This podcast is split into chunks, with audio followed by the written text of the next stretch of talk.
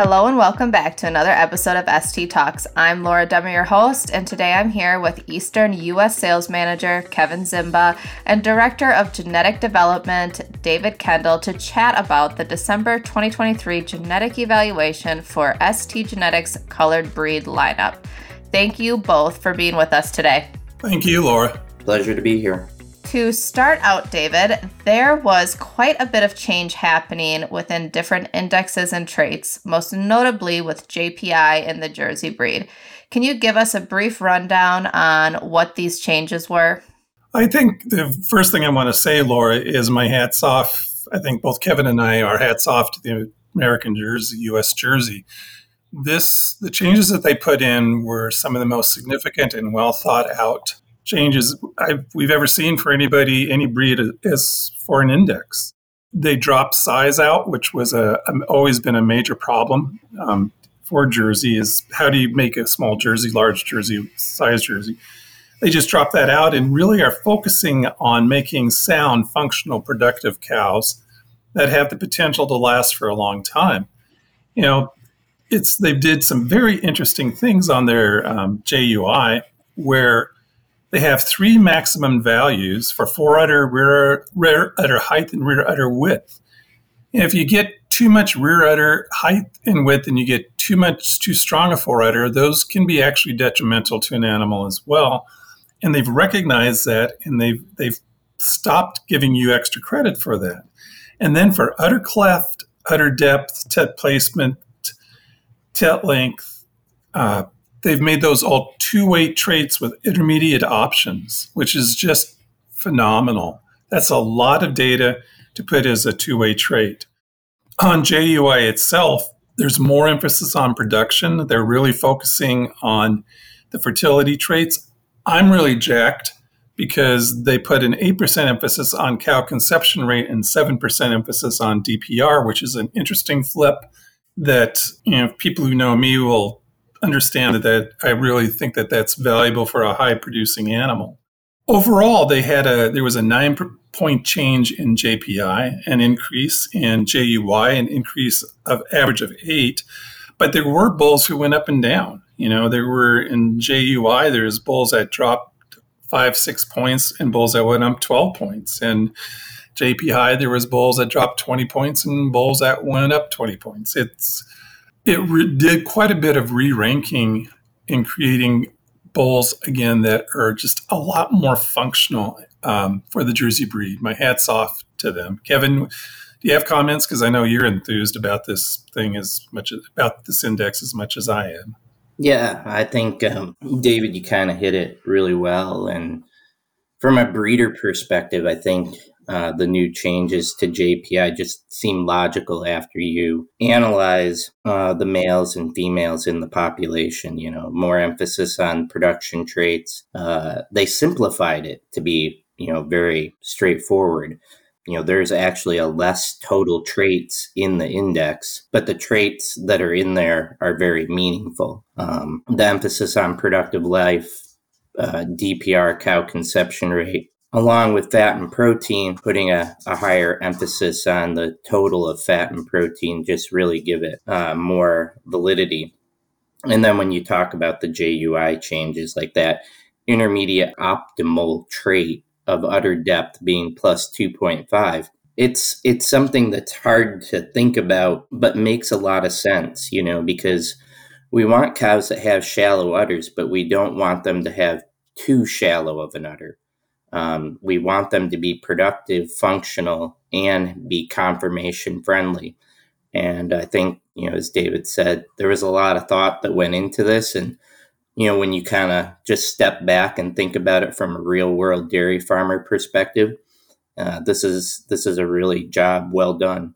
Thank you both for sharing your opinions on that. And I think that there is a lot to look forward to um, with those changes. And Kevin, what do these changes mean for ST Genetics Jersey sire lineup, in your opinion? Well, I think it showcases, you know, where we are from a balanced breeding perspective. I think in the past, when we've been making mating decisions or bringing in bulls from outside breeders, we've really focused on these traits you know, we we had a little bit of a, a downward trend with some of our bulls from the influence of gallantry getting some more daughter data, but we separate that out and away from the program. We now have a large number of bulls that are between, say, 160 and 180 for JPI, over 700 cheese merit, and over 17 for JUI. And I think our goal is always to breed or provide bulls that sire cows that are productive and functional. And you know, I'll just say it this way: I think we've been always selecting for it, and now it's it's time for that to showcase itself. And Kevin, just to dive into this uh, breed a little bit more, do you want to start maybe sharing with us some of our JPI more balanced sires um, that performed well after this proof run? Yeah, sure, Laura. I mean, I kind of alluded to the fact that Gallantry took a little bit of a step backwards. You know, he added a, a lot of daughter data and he kind of slid for uh, mostly productive life and, and DPR and that influenced some of his sons. Um, but that really influenced him more from a cheese merit perspective. And then a few of those sons, one in particular, Garland, kind of uh, withheld the storm um, of of gallantry, and you know stayed at 178 for JPI, and you know he's a high JUI bull, and he's he's almost uh, and he's positive for DPR. So those those trait combinations really uh, favor him. We we did have some really cool bulls come out um, with really favorable results. Uh, one of my most, I guess, kind of I'll say favorite bulls right now, in looking at our total lineup, is a bull named uh, Henley. You know, Henley is a stony son that really just kind of does some unique things. He's actually one of only five bulls in the breed that's over 160 for uh, JPI, 750 for cheese merit, and 20 for JUI. Um, this is a you know a stony out of a jiggy out of a listowel. And the one thing that i think is just really neat and it goes back to the jui formula this is a bull that's exactly what the formula is designed to find. You know, strong fore udder attachment at plus 2.2, high rear udder height at 1.5, positive rear udder width, but also um, that optimal point of shallow at plus 2.2 for shallow udders.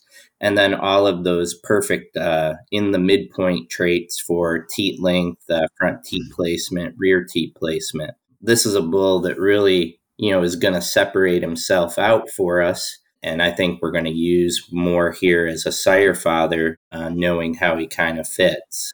Another bull that really kind of does well in this system is a bull named Sinclair. And Sinclair is uh, just a great outcross bull. There's no chief, there's no got made, uh, there's no jiggy, gallantry, uh, listowel. Um, this is a bull is a spiral out of a Westport, out of a Fournette, and you know he comes in at 176 JPI, 17.3 for JUI, um, 136 CFP, and 728 cheese merit. Um, a bull with really no holes, especially when you get to the linear um, about as nice of a linear profile, you know, because he's he's actually got stature, strength, openness of rib. So those two bulls specifically stand out. You know, our Stone B is our highest, uh, you know, combination of uh, uh, JP. Well, he's our highest cheese merit bull, and and will lead lead our program in that way, um, being over 800 cheese merit. But we now have variety. I think is probably the the best uh, statement. You know, if you want bulls that are going to provide balanced breeder profiles with high JUI and JPI, we have those. If you're looking for the JPI rock stars, we have those. If you're looking for extreme cheese merit, we have those. And then if you're looking for conformation style show animals, we, we can provide that as well. So I think if anything, this proof run and then the changes to the formula have really showcased the fact that we we have that diverse lineup that isn't necessarily pigeonholed into one direction and can service breeders in, in multiple directions. All very good points, Kevin. And you just started to talk about our style Jersey Bulls. Um, do you want to maybe expand on that and tell us what we saw there? Sure, sure. Um, probably the bull to kind of talk about first uh, is uh, Ferdinand. Ferdinand is our, our viral son that um, comes from the Fernleaf family over in Australia and uh, bred by Declan Patton. And uh, the first Ferdinand daughters, uh, you know, have calved and he's successful. You know, he was a bull that technically didn't convert very well from Australia to the US uh, formula previously but by adding daughter data and the, the changes to JUI, this is a bull that's now over 16 for JUI with, with classified daughters. Um, and we saw uh, yesterday here the or a couple days ago the nominations for Jersey All American come out, and I believe there were two Ferdinands that were nominated All American in in milking form. So that's a bull that's um, going to continue to um, you know add a little steam here and and the daughters are great. I mean they're open rib. They have a little bit more total frame uh, than than some other uh, sires. Maybe a little bit more volume to the udder but lots of um, great venation to the udder um, and really strong forudder attachments. Um, uh, frank uh, continues to add daughters um, and and looks incredible as well. You know, I think he's over 18 for JUI, um, high type, um, added a little bit on production.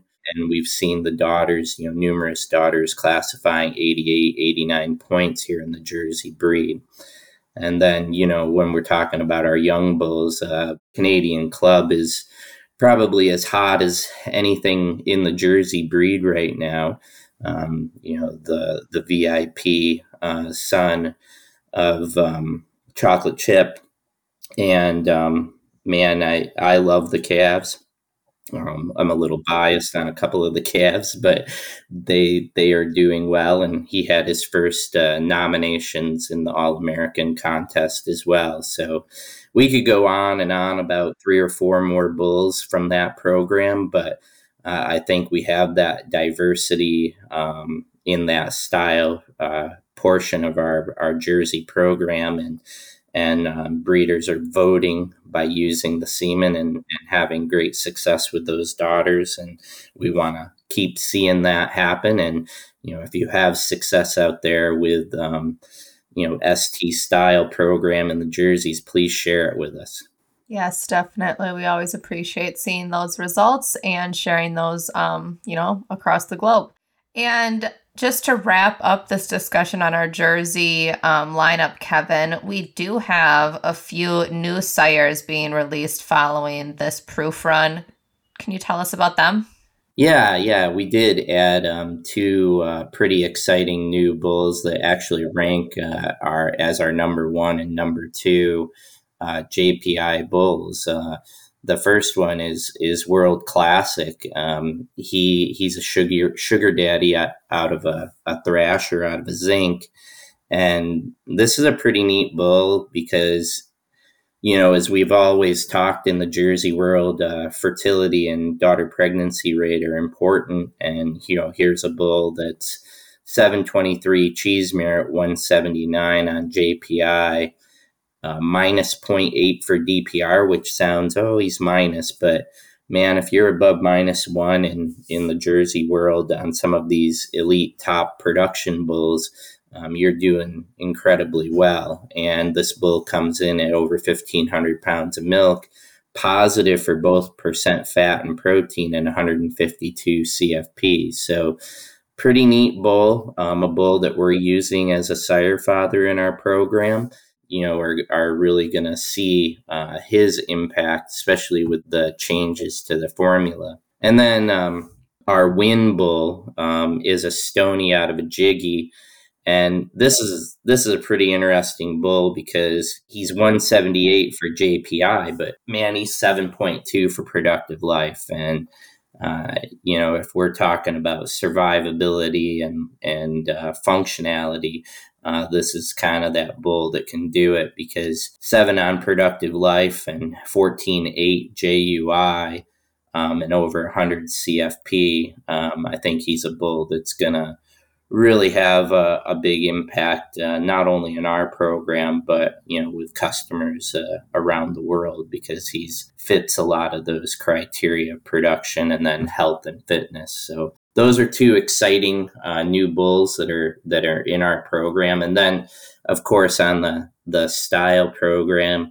Um, we've already released him, but um, the bull cranks, uh, cranks my tractor, who's the nuance out of chocolate chip that bull actually looks really nice with the new changes to JUI, especially adding rear udder width. Um, he comes in now over 15 for JUI, and um, with the production traits coming in from Nuance, uh, this bull is going to get uh, used even more than what he already is. Uh, looks really nice and and he makes logical sense and i think that's more important when we're talking about that style component. So different directions but three pretty exciting new bulls to have as part of our program. Definitely and they just add a lot more diversity and opportunity to the sire lineup now, to switch gears to our next breed, David, were there any changes in the brown Swiss world? Yeah, Laura, there were. And to be honest, we may not understand the full impact of them until April. Domestically, we had a change um, in imputation. It's something that we go through periodically every three, four years. And that normally has a somewhat of an impact. But what in the brown Swiss breed, uh, we had some major things happen overseas that may have had an impact. One of them was the way that the international community shared cow records and EBVs and sending only records on animals, cows that did not have genomics behind them. And, and that's something that there's a lot of concern about. Another big piece was that the French went to a, a single step, which they're the which also we're not quite sure what the full impact was.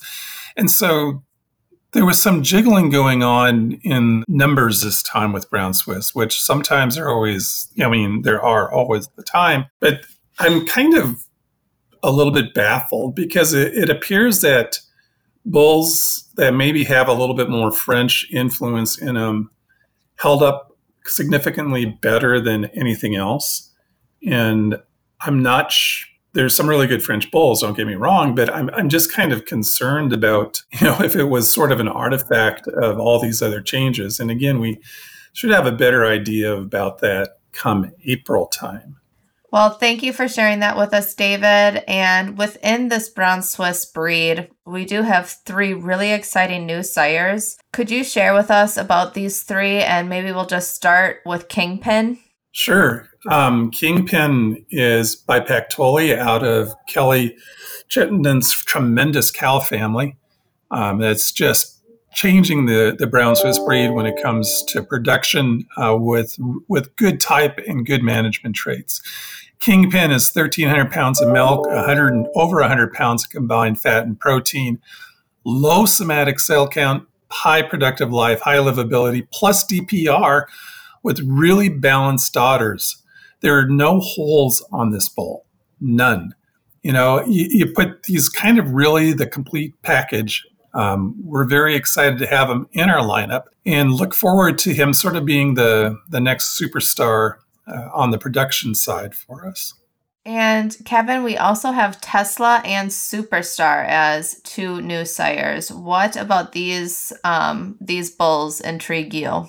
Yeah, I think they're pretty neat. Tesla comes in to be kind of what you would just call the breeder satisfaction balanced um, bull. Bull that we've been kind of highly anticipating for a little bit here to get in here and make semen. and uh, hails from you know the Hilltop Acres, the the Mashicks, and you know comes out of their their amazing T family, Twinkle and Trix, uh, back in the pedigree. So you have a John Mar out of the Majesty, out of the um, the great Cadence daughter, and you know this bull. Eh, John Mar got a daughter proof and maybe slid some, but I think at the end of the day, we're vested as a breed into John Mar. And, uh, you know, you're going to see uh, sons and daughters still excel. And uh, Tesla for us is that exact balance bull, you know, 1,400 uh, pounds of milk. He's still over 545 net merit, 165 uh, PPR, you know, 100 CFP, a good productive life. And then when you get to the type traits, that's where this bull will will shine. Um, you know, 0.7 for type, 0.69 for udder composite. You know, just a incredibly overall balanced bull that when you really look at his linear and you think about the type of animals that he can sire, I think you're going to be really, really pleased um, with with him. And then we we added a bull from the Super Brown program in Europe, um, the Superstar Bull. This is an interesting bull. You know, when we talk about uh, brown Swiss genetics in in Europe and Switzerland and Italy and and a variety of our European countries, the thing that really impresses me is the uniqueness of cow families and uh, sire stacks bloodlines that are very different from U.S. genetics. Yet when you go see these cows in person, you're you're flat out blown away. And um, so we've been searching for a few bulls to bring into the program that we really feel are going to not necessarily set the world on fire as far as making the highest PPR uh, or net merit offspring, but are going to make daughters that may hit the show ring, may more make those cows that at the end of the day we're all wishing we had more of. And um, this uh, superstar bull is a blooming son. And when you really look at this bull, he does some things on a linear perspective uh, that we don't have a lot of uh, here in our US genetics. Uh, extreme stature uh, with openness of rib and incredible udders. Um, bull that's plus 1.22 for udder composite, uh, almost two for fore udder attachment. And then when you look at each of his linear traits for udder traits, this this bull can can sire um, you know Madison type udders, and um, that's kind of the reason we brought this bull in to be a complement uh, to not only our program uh, but I think is a bull that's going to work on uh, famous and foremost daughters. He's going to work on cadence. He's going to work um, on a variety of uh, uh, different bloodlines that are here in the U.S. and probably amplify them uh, to another level. So, you know, from Kingpin being more of the PPR net merit specialist to Tesla being the breeder balance bull and then um, Superstar here being kind of that outcross hidden gem, uh, bringing in some international flavor. I think we're we're trying to diversify what we can do uh, with the new offerings that we bring into the Brown Swiss program. Yes, three great bulls to add to our Brown Swiss portfolio that I think will complement many of our Brown Swiss breeders' genetic programs for sure. And David, on the Ayrshire side of things, ST Genetics also released a new bull, and his name is Molus. What are your thoughts on this new sire? Honestly, kind of really excited about him. Nicholas Caron up um, in ST Canada was first who went out, went out and found this bull. He's a higher Ayrshire bull, percentage Ayrshire blood. I think if you look at his linears, he has a potential to actually give you a the tall, sharp, uphill run animal, but still has the ability to create um, a sound functional animal at the same time. Show style with great udders and milk. 893 pounds of milk and 27 pounds of fat and 23 pounds of protein out of a high Ayrshire percentage pedigree. this is something that's really cool and really exciting. And I hope that you know people take the opportunity to jump on it and use this bull and get some calves on the ground and show them off because I think Mollis is going to be a bull of significance for us. Great. Thank you for sharing about him with us, David. And along with these purebred bulls, we do have some new bulls released within our stamina program. But before we dive into that, Kevin, could you share what we are now seeing in this lineup of stamina daughters? I know that now we do have a few that are just calving in, which is an exciting um, feat for this program.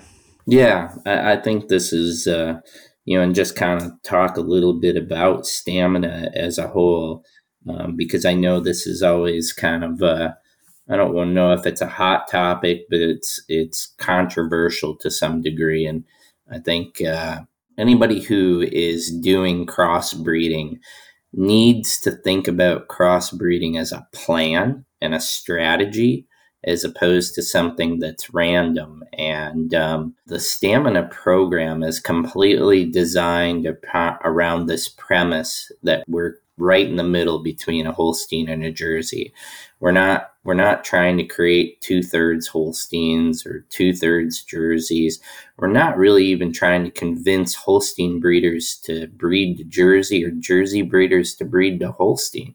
We're trying to maximize those folks and that population that have dabbled with, have done crossbreeding, and now want to do it right and I think that's really our our goal. All of the offspring that we currently have um, from these stamina bulls, when we genomic test them, which a large percentage of them are genomic tested, uh, when we do get their BBRs back, we, they fall within that, you know, 55 to 45% one way Jersey or Holstein. So they're basically 50% of each breed. And it's all intentional from the mating sires that are chosen uh, to the matings that are made on the farms. And the one thing you asked, and I and is probably the most important thing uh, to the breeders who want to have these in their milking herd, is these daughters that are calving in are incredibly uniform. We're talking about you know medium sized uh, cattle that are probably in that you know 900 to a thousand pounds at, at calving um, that are pretty much jet black and have incredible high wide rear udders with that balance of dairiness and strength. Um, the thing that's really impressed me the most whether it be the the first lactation daughters sired by stamina bulls or the heifers in the pens um, is that uniformity. Um, you know, whether a bull is a first generation or a heifer is a first generation F1 or a second generation collar in F2, um, that's an F1 times an F1, you can't tell the difference. And uh, some of that you know, there's a lot of uh, genetic teaching that is done in the in our world that says F1 times F1 will not work. And the reason uh, scientific journals and, and papers state that it doesn't work is because it assumes a random model. Um, it does not assume selection intensity and it does not assume selection accuracy with genomics. We've brought both of those um, uh, components uh, to the table with stamina, and we're seeing that that variation or that randomized variation is decreased significantly when you add that element of selection intensity towards trait profiles and BBR and selection accuracy using genomic tools. So it's really neat to see where we are currently in this program, and uh, you know, looking forward to seeing uh, these more of the daughters calve from the, some of the stamina bulls in the program, and and adding to the the data mix of of having progeny uh, results along with the genomics. And can you maybe share with us the new bulls that were released within this program after this proof run? Yeah, I mean, probably the most important bull, and I'll I'll just mention one because I think he represents the the entire direction that we're shooting for. Um, a bull, uh, his name is called Yuri Velka, and he's actually an F two. Um, this is an F one uh, times an F one uh, bull that's uh, brought into the program. Um, you know, the whole premise of him is to, um, he's actually 49% Holstein and 51% Jersey. And, you know, that's the type of uh, bull that you want to have. And he comes in at 836 cheese merit, um, well over a ton of milk on that uh, crossbred evaluation Jersey base. Uh, just because they say Jersey based doesn't mean it's necessarily a Jersey reference population. It just means it's a uh, using that Jersey um, base, but it's still part of the crossbred um, evaluation. And then this bull is 160 uh, pounds of combined fat and protein. Um, and he's sired by one of our early uh, stamina bulls uh, named Breakthrough and, and then was out of uh, an F1 dam that ranked incredibly high uh, genomically in the population and is is now fresh in her her uh, second lactation. So that's that's the concept, and um, so Yuri kind of fits that model incredibly well. Thank you for sharing that all with us, Kevin. And just to wrap up this uh, podcast taping today, looking to the future, what are you most excited for as ST Genetics continues to serve dairy producers worldwide? David, we'll start with you. I think belief in genetic diversity is the first thing. We we have a dedication to making sure that we work with all dairy breeds that we can. I mean, uh, an interesting one that one just started is we have angler embryos, we have angler pregnancies now at Ohio when it comes to cutting edge and coming to look for genetic diversity, that's mm-hmm. something that we're very much aware of and, and something that we focus on. On the other hand, mm-hmm. is using the technology and leveraging the technology where you know, we've talked about it in the past, where we have the Phoenix program, where we're working with embryos in the lab that instead of putting them in recipients, we can grow them in the lab and we can then decide which animals we want to create which allows us to increase selection intensity. And we do have jerseys in production from that program. And, and that's an exciting application that allows us to increase selection intensity within the breed. The last thing I think, Laura, is that gets me excited is just the people that I work with, that I'm honored and blessed to work with. You know, there's a, a dedication and belief within the ST team in the future of the dairy industry and what we offer as a technology company that supplies genetics. You know, I love calling up Kevin. I call him the professor. um, and work well with him. I love visiting with you. There's just so many great people in this organization that have the same faith and have the same belief. And that makes it extremely exciting. Um, you don't know what, what the future is going to hold, but that makes it to me very bright and something that I want to run into. I don't want to walk into. I want to run into the future with ST. Thank you, David, for sharing that. Um, and I think we can all agree with the points that you um, that you shared with us. And Kevin, what are your thoughts? Yeah, I mean, David probably covered it in you know super well, and he's absolutely right. I, I think um, one of the things, whether it's our Holstein program, which which had an amazing proof run, mm-hmm. or what we're doing with color breeds, or or some of the unique breeds, we're very humble. Success fuels success, but you always have to remember that we're doing this for our customers, and we're serving those customers. So that service mentality becomes um, primary in, in how we approach things. And um, we are a genetics and technology company that if you actually take the three to 10 people that are you know, both in the US and globally that are very focused in the development of our genetic program. Everybody on that team is very cow family oriented, um, meaning we want phenotype data. Uh, we need to have classification scores on our daughters. We need classification scores on our dams of our sires. We need uh, phenotypic records to validate and um, continue the awareness of what's working and what's not in the industry. So I think there's an incredible passion within our company to utilize technology, utilize genomics, utilize generation interval advancement and genetic progress, but also be incredibly practical. Um, when you remove those two elements, like the art of breeding and technology, and you separate them, uh, you fail. Um, I think it's really one of the things that I think is great about ST, our team, and our future is that we're always aware that you need those two elements to work hand in hand.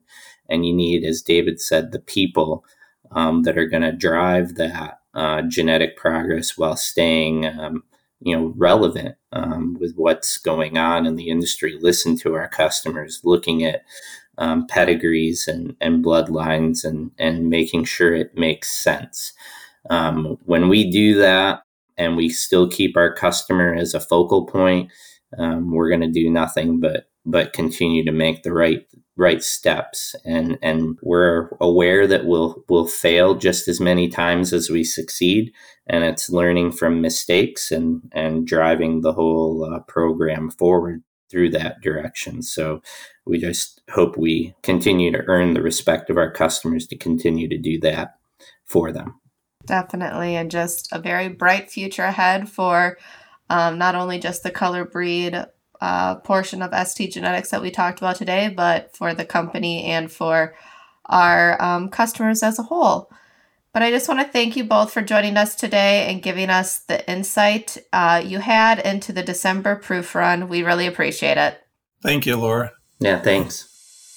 This was another episode of ST Talks. If you liked what you heard, you can find more episodes on your favorite podcast platform by searching ST Talks or ST Genetics. And if you want to learn more about ST Genetics, visit our website at stgen.com or you can find us on Facebook, Instagram, TikTok, or X. And from all of us at ST Genetics, we hope you have a great day.